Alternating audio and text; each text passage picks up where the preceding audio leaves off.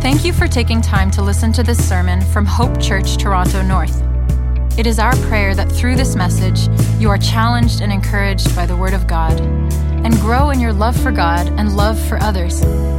It is God's desire for us to be members of and regularly participate in a local church under the care of qualified elders.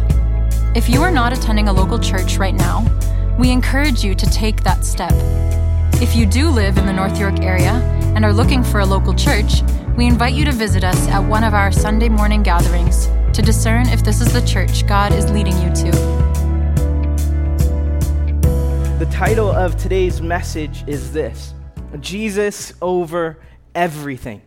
Jesus over everything. And as we read the passage, that's going to make a lot more sense as we get into it. So, the passage we're in today, Luke chapter 14, verses 25 to 35. So, a couple weeks ago, uh, my wife and I, Natalie, we, we got away because it was our anniversary. And so we booked a hotel. We looked at the price. It looked great. So we went, spent, spent time there, and uh, we, we were away for, from our kids for a little bit as well. Our in laws were watching them, so that was a great blessing. Uh, and then came time to, to settle up and check out. So I went to the front counter, and then all of a sudden, there was all of these random hidden fees. There was a room fee. There was a service fee. There was a cleaning fee. There was an occupancy fee. There was a facility fee. And I was wondering at the time, I was like, what did I actually pay for when I booked it? Because that, like, all of these fees added up to more than what I paid for when I booked the place. It made no sense to me. And, and, so many places do this that some products even advertise themselves as no hidden fees. Like it's a character quality to not deceive someone. Um, but Jesus in the passage today does the complete opposite. See, he doesn't want to trick anyone, and he's upfront of the, with the cost of what it takes to follow him. See, Jesus doesn't have any hidden fees. He wants us to be fully aware of what we are doing when we follow him. Jesus tells us, and in the passage today, and this is the, the big takeaway for us, that the cost of discipleship is this the cost of discipleship is total commitment. The cost of discipleship is total commitment. Now, you might be asking, what does that mean? Well, I'm going to tell you, and the passage is going to explain all of that. And it's this it means that Jesus has first place in our lives. It means that Jesus has first place in our life. Look at verse 25. Now, great crowds were traveling with him. So he turned and said to them, and he goes on in verse 26. But I want to park there just for a second. See, the scene has changed. Last week, Jesus was at a dinner. But now he's left that. The scene has changed. Luke has moved on. He's on the road, and a great crowd is following him. Now, did you notice? Luke mentions that there are crowds, not disciples. There's crowds following him. See, like the difference between a person in the nosebleeds and a teammate on the court, Jesus isn't looking for spectators. He isn't looking for an audience. He's looking for total commitment. So, in turn, Jesus turns to the crowd that's following him and he says, Look at verse 26. If anyone comes to me and does not hate his own father and mother, wife and children, brothers and sisters, yes, even his own life, he cannot be my disciple. Something important that we should see right away is how counterintuitive Jesus, his evangelism strategy is. Did you notice he, he sets the bar as high as possible? He doesn't make the gospel message easy and palatable. See, no matter what good desire that we have as disciples to see people come into the kingdom and to receive Christ, it shouldn't lead us to communicate a deficient or a palatable gospel. Because what we preach people, what we preach to people is what we win people to. And like Paul says in his letter to the Corinthians, instead, we should commit to, to put away those uh, underhanded ways and instead preach the gospel plainly. And then we trust the Spirit to do his work in the hearts of people and open their eyes to see the glory of Christ. So you might be wondering, what did Jesus actually say that set the bar so high? He says he must have first place in our, over our relationships. See, when Jesus says we must hate our friends, family, and he goes on and he lists a number of different relationships, he's not talking about a carnal or a, a sinful kind of anger or hatred. See, Jesus has, has told us through, throughout the rest of the Gospels what love looks like for a believer. Jesus told us that we should love our neighbor, and he says that that's the whole sum of God's law. In fact, uh, in another place in the gospel, Jesus rebukes the Pharisees for not loving their parents well. They've skirted the law instead of honoring their father and mother. See, Jesus tells us that our love for one another is a witness to the watching world. He tells us elsewhere in the New Testament, um, enforces this that, that we are to love our families, that we're supposed to take care of them in our need. Just like the old song goes, we sh- the world will know us by our love.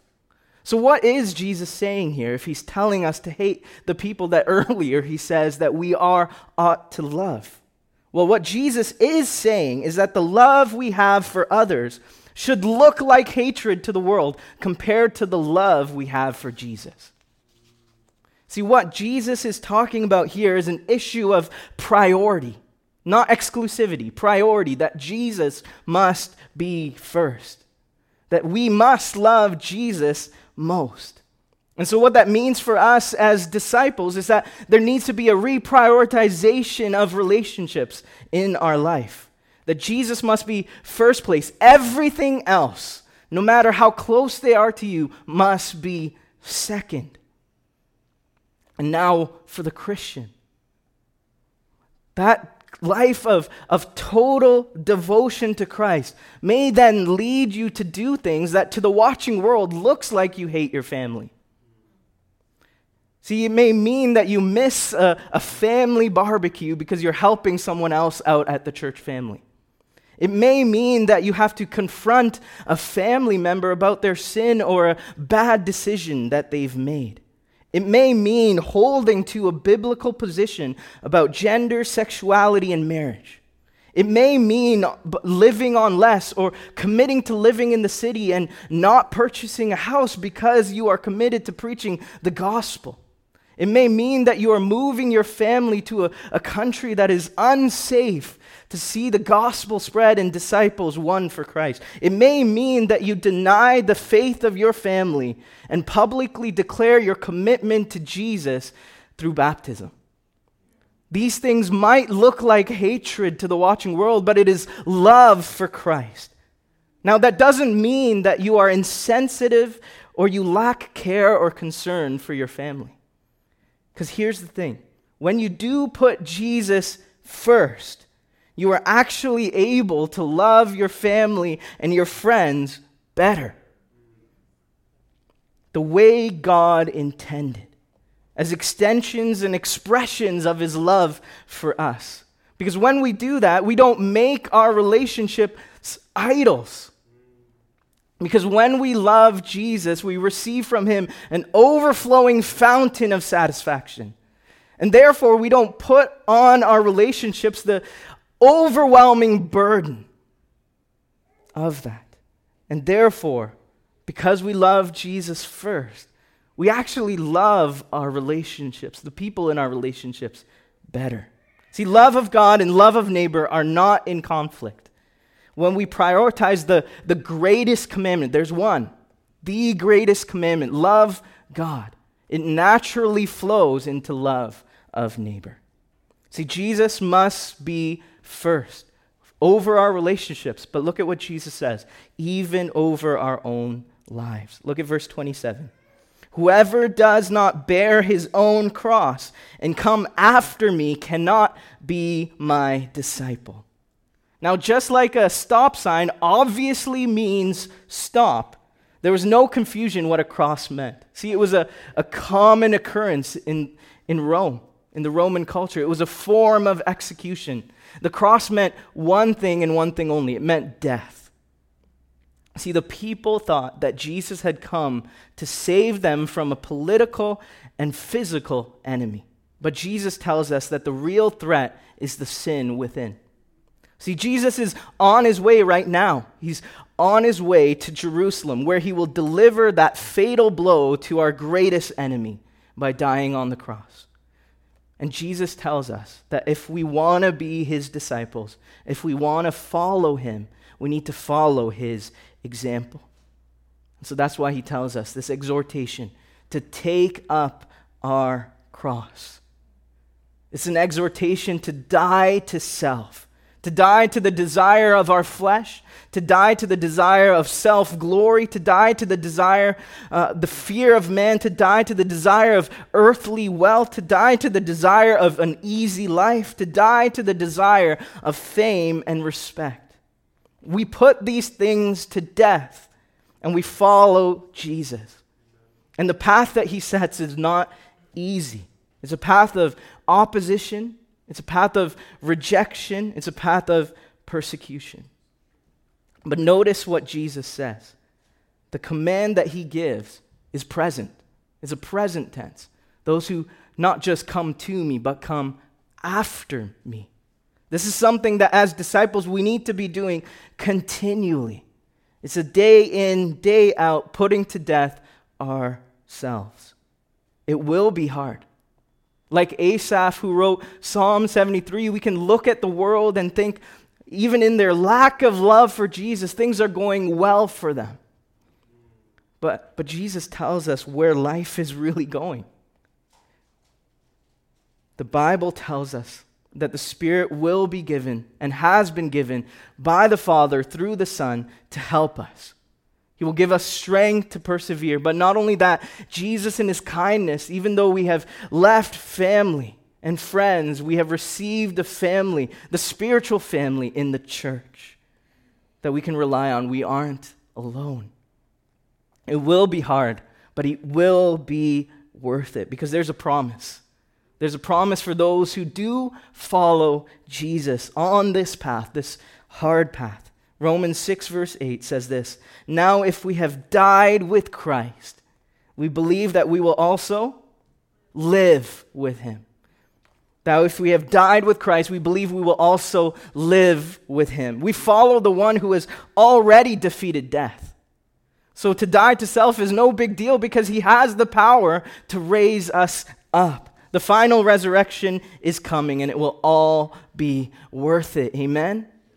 Amen. Jesus must have first place in the life of the disciple, and there's no other option.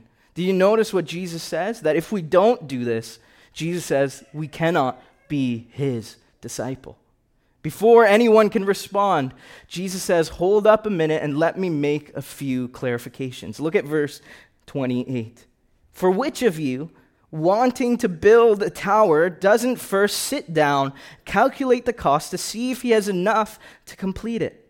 Otherwise, he, after he has laid the foundation and cannot finish it, all the onlookers will begin to ridicule him, saying, This man started to build and wasn't able to finish.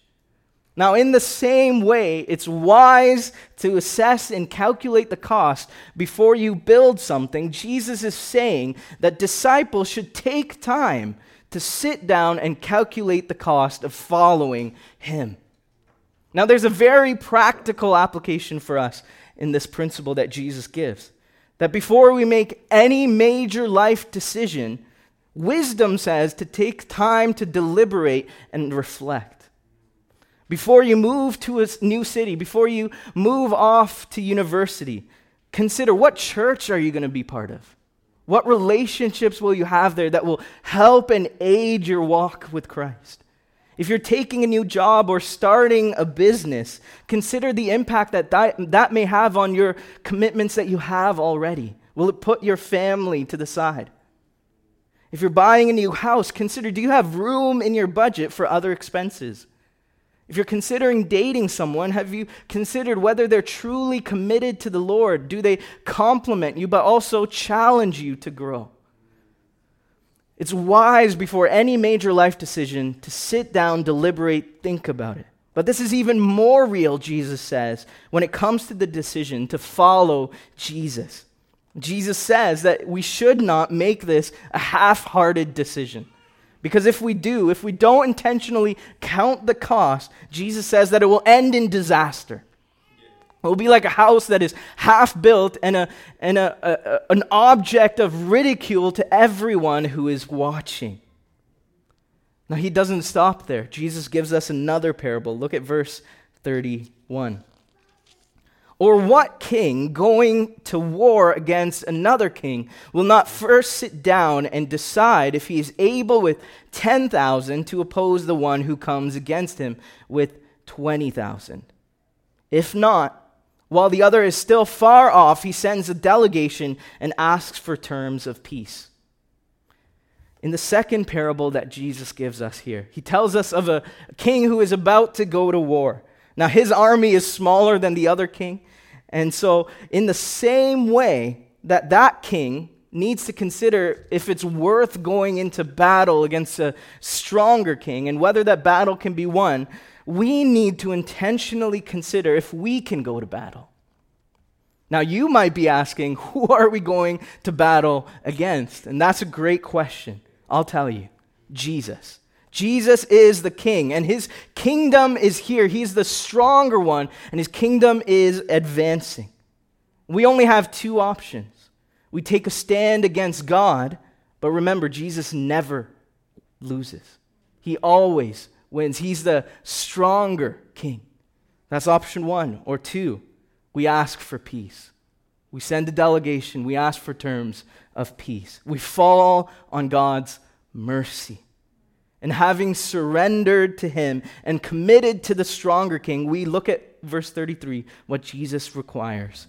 In the same way, therefore, every one of you who does not renounce all of his possessions cannot be my disciple.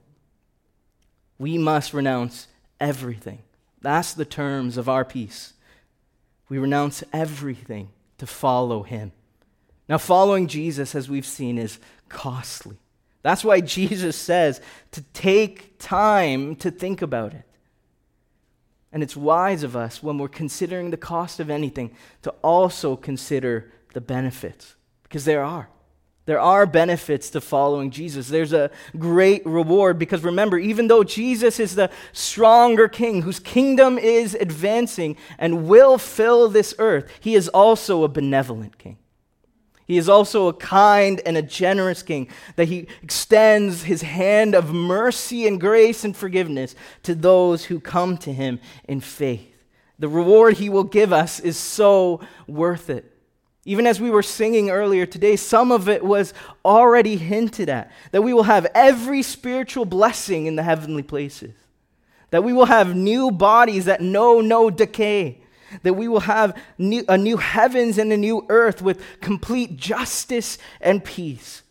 That we will have a spiritual family here on this earth, but even more so in heaven. That there will be reunion with loved ones who have died in the faith. That there will be no suffering, no sin, no death. And ultimately, this we will see God. The greatest gift ever what Jesus promises to us that we will see him. What we give up to follow him, like Paul says, is nothing in the light of glory. So, what Jesus says here to consider the cost isn't a, a caution to see how big the cost is and run away, but to remember that the reward is much better. We consider the cost, think about it carefully, and we follow him. Jesus gives one last clarification. Look at verse 34. Now, salt is good, but if salt should lose its taste, how will it be made salty? It isn't fit for the soil or for the manure pile. They throw it out. Let anyone who has ears to hear listen. What Jesus is telling us here is that in the same way, salt that is salty is useful and valuable the disciple who is truly committed, completely devoted to Jesus and following him is useful and valuable to him. See, salt was used as a preservative but also to add flavor to things. And Jesus tells us that we are the salt of the earth. And so that means that Christians who are fully devoted to Jesus, fully committed, are salty salt.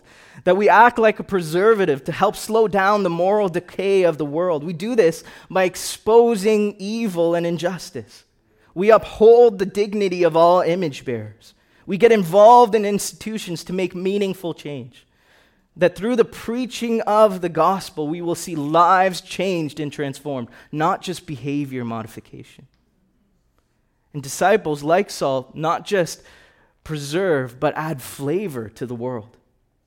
We make it enjoyable by adding to the beauty and goodness of God's creation through art and music. Those things are valuable to pursue. Reflecting the image of God by doing our work well. Wherever God has placed you, do that work well because it's His means to serve others, to bring order to the world, and as Martin Luther says, a way to participate in the ongoing providence to, the, to all of mankind. And then also through our distinct way of living, that like salt, we make ourselves stand out. That's what a salt, that's what salty salt does. That's what a committed disciple does in the world. But we shouldn't miss the warning that Jesus is giving here. See that the value and usefulness of salt is in its saltiness. But if that's gone, it's tossed out. What Jesus is saying is that the disciple who is not completely committed to Jesus the disciple who does not put Jesus first over everything is like a saltless disciple. Jesus says that he's no longer useful to him. Now, that can seem harsh, but like last week, anytime Jesus tells us the truth, he does it to help us. It's grace because it's an opportunity right now to evaluate whether we are truly following him. Have we committed everything to Him? Are we like salt that has lost its taste? Or are we continuing in the work of pr- preservation and adding flavor? It's also an opportunity then to respond with repentance or a continued resolve to follow Him. Some of us are being salty salt. Jesus says, keep going. You can be fruitful if you resolve to keep going in this way. Now, Jesus doesn't leave us on our own. He doesn't leave us to do this in our own strength. He has given us His Spirit, together with the Father, sent to us, the Spirit who sanctifies us, the Spirit who works in us to both will and to work for His good pleasure, the Spirit who works in us to give us strength to die to self, the Spirit who gives us sight and vision and priority to treasure Christ in our hearts over everything. Sons, you can, you can make your way up. I want to close with this.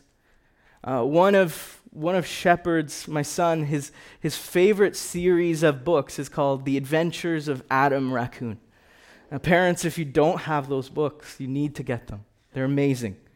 So, Adam is a raccoon, obviously, you can tell by, by his name, who's always getting in trouble.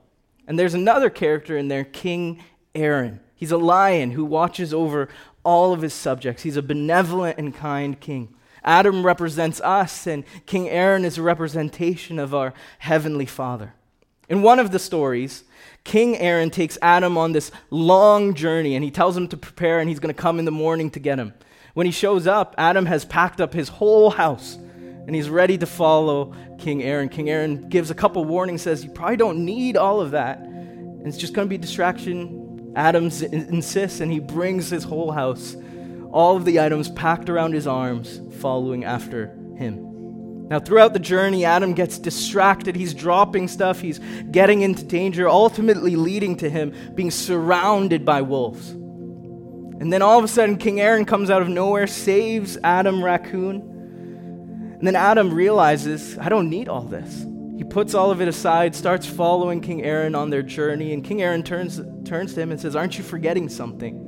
And Adam Raccoon turns back and says, Nothing that I need as long as I am with you. See, to follow Jesus means that Jesus has first place in our lives. It's going to mean that the cost of discipleship is total commitment. It's to be it's to be costly. It's to mean that we leave behind everything. But in light of what Jesus has done to save us, like Adam Raccoon, we can say, There's nothing that I need as long as I am with you. It's all worth it. Because if we have Jesus, we have everything. Because if we have Jesus, we have everything. Amen. Let's pray. Father, we thank you for this morning. We thank you for the sober reminder of the call of discipleship, the cost of following you.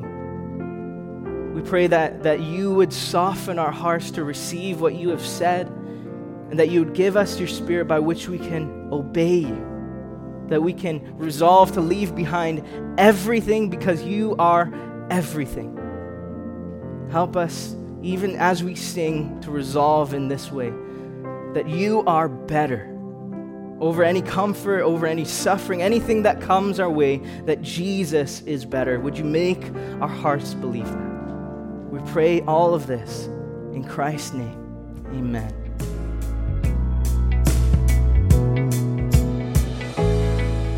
For more resources or information about Hope Church, visit hopetorontonorth.com.